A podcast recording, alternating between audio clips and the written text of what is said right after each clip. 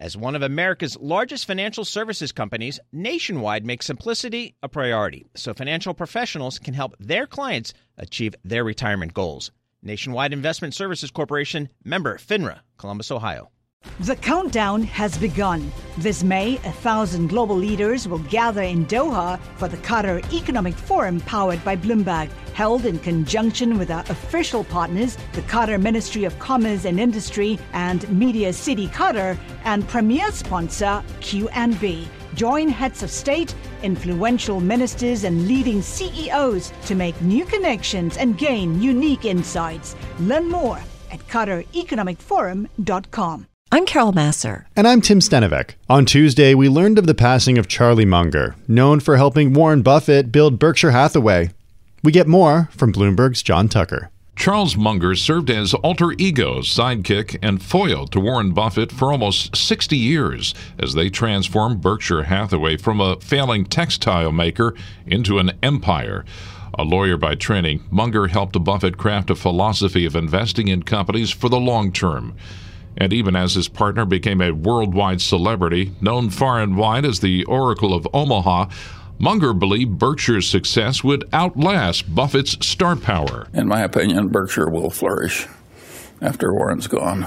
I don't think anybody is is essential given the momentum we now have in place. He didn't overstate his own importance either, sharing his vice chairman title at Berkshire in 2018 with two next generation senior executives and affirming the company's commitment to a succession plan.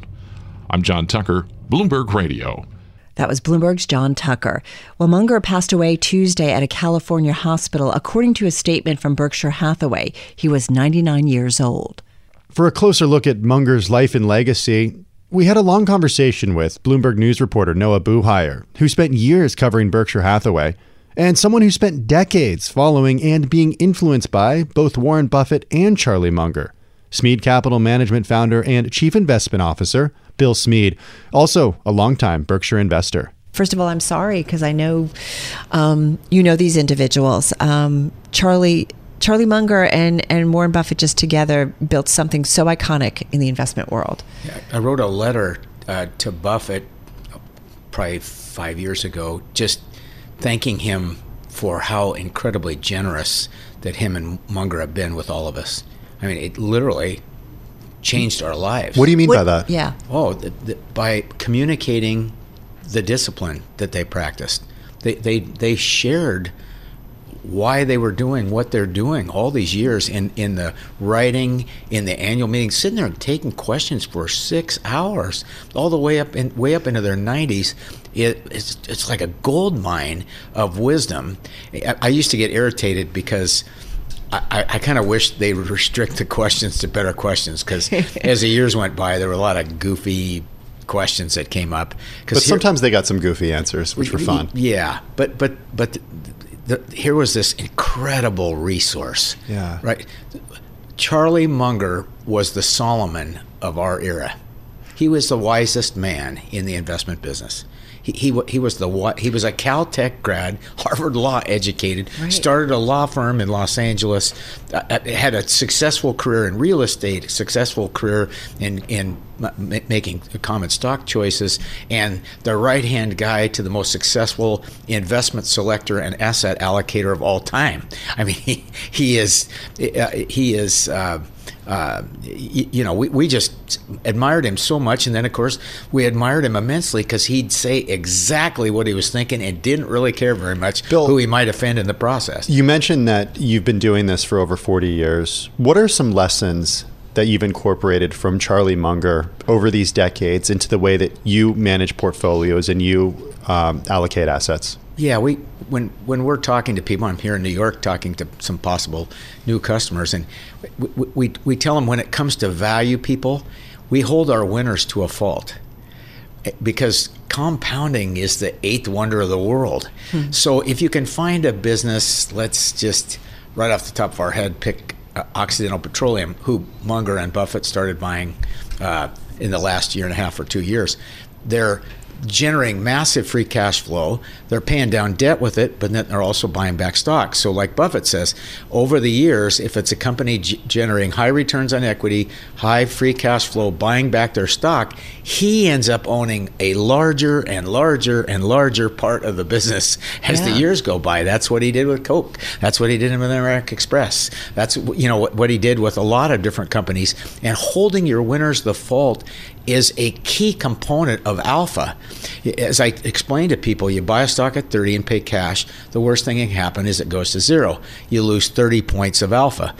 If you buy a stock at 30 and it goes to 90 and you sell it and goes to 210, you lose 120 points. And Buffett and Munger taught that to people as a powerful thing. It's it's much better to get a less spectacular company that you can hold all the way through at 10 or 15 times your money than it is a spectacular company that you might make 5 times in 5 years but you got to be smart enough to sell it and go to another project. Well, and you're you're you know something I want to ask you a little bit more too about what what Charlie Munger was to Warren Buffett, what he what he brought out in Warren Buffett. Having said that, I want to bring Noah Buhayar into this because you know Noah, it's one of those things where you think, as we're hearing from Bill, you know these are both brilliant men, successful men. And would have been on their own, but something about them together brought out even so much more. Yeah, I think that's a that's a critical point here. I, it was their the, the the combination of talents that they they they brought to bear really um, was was deeply important in in the evolution of Berkshire. Um, the other thing, just just speaking as a journalist, the the thing that I always found so um, incredibly amazing about Charlie Munger was his his directness and his willingness to speak his mind, uh, even if his opinion wasn't necessarily a popular one. Uh, you know, as a as a as a business reporter and someone um, writing about investing, uh, you, you you always knew that Charlie was not just going to give you the pithy quote, but something that actually had some real substance behind it. Um, and I think that's you know in large part what has resonated with a lot of investors over time. I mean, people would go. What's one of the things that's that's underappreciated about Charlie Munger is is that um, deep into his 90s, people would go to Los Angeles to hear him speak at the annual meeting of a small publishing company called the Daily Journal. The Daily Journal. This was Buffett had nothing to do with this thing. They would just go to hear Munger alone. And um, I, I remember the first time I went to this thing, there were maybe a hundred or two hundred people, and you know, three or four years later, word had gotten out, and a couple thousand were going. I mean, you, you have to understand, uh, Charlie Munger was respected in his own right. It wasn't, you know, he's often known for his affiliation with with Buffett, but um, he really did have his own loyal following. To, to back up Noah on that, one of our favorite things is when it comes to climate change, he, he just said, why don't we just build a seawall? right? That was his opinion. It's like, okay, if it's real, let's do what they did in Amsterdam and just build a seawall in California and New York. And and that's so simple and logical and less expensive, but that's Charlie Munger. It was always common sense always won. The difference between the two men is Warren W- W- Warren wants to die without any enemies. He, he he has a more of an urge to be liked. He's a wonderful man, Yeah. and, and he wants to be liked. Eh, Whereas Charlie could care less if he's liked, right? He, he he just he wants to share wisdom, share truth.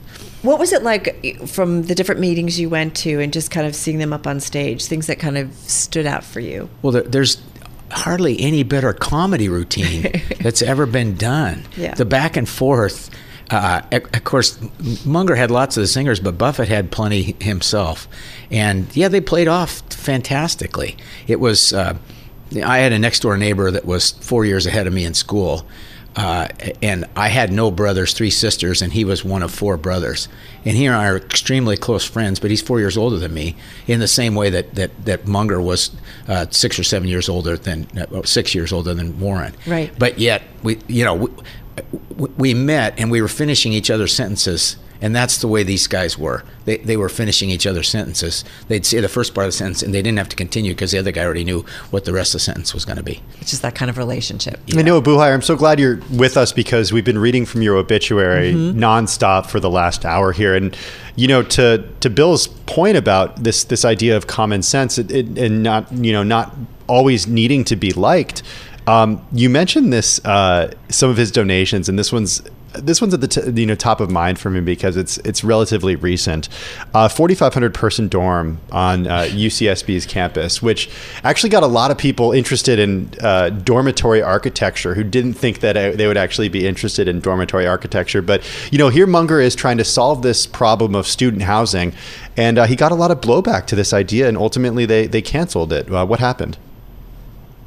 Yeah, I mean, look, in, in, in his later years, uh, Munger used these donations that he gave to universities to, to play architect. I mean, he was deeply, deeply interested in architecture, and, um, uh, you know, he, he had uh, some pretty unconventional ideas that uh, I think really bothered people, and it, it became its own, you know, subplot in its own right. But, like, you have to understand for for Munger, he was a incredibly wide, uh, widely read person. He wasn't as narrowly interested in investing and um, you know how to make money. Obviously, he spent a lot of time doing that, but he had an interest outside of it.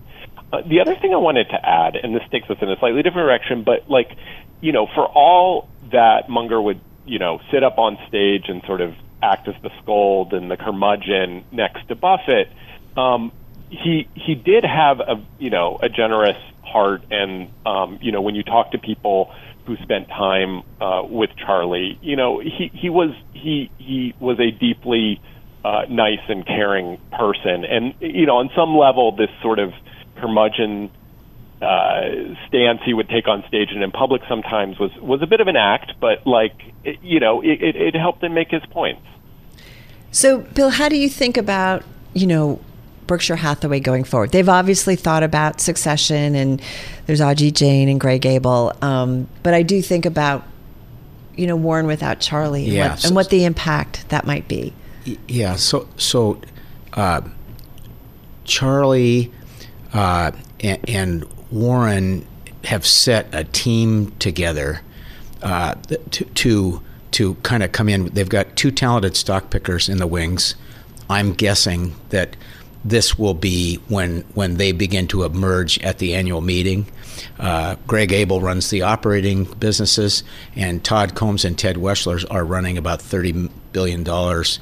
Uh, themselves. other important Th- That's names, yeah. who we think bought Yeah. the home builders, for example, because it was smaller quantities than B- Buffett buys, uh, and, and so that will cause their emergence. But Charlie's uh, acerbic common sense and and sensibility, uh, there's just not going to be any replacing that talent. He he he, was a genius in that.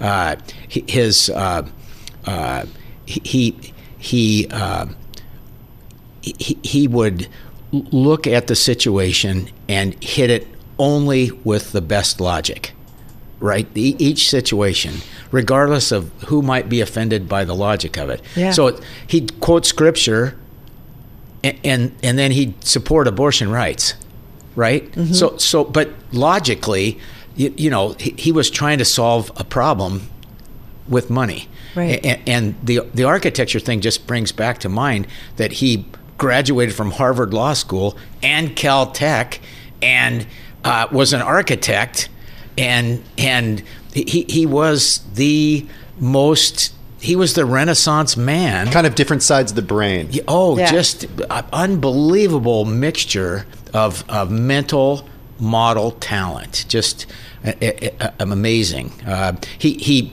he, his family called him a book of with legs because he was always reading. Our podcast is called a book with legs because my it? son Cole is a gigantic Charlie Munger fan, and that's what that's what we call the podcast. We we interview authors of books, so we call it a book with legs. And he's quoted in Noah's stu- story.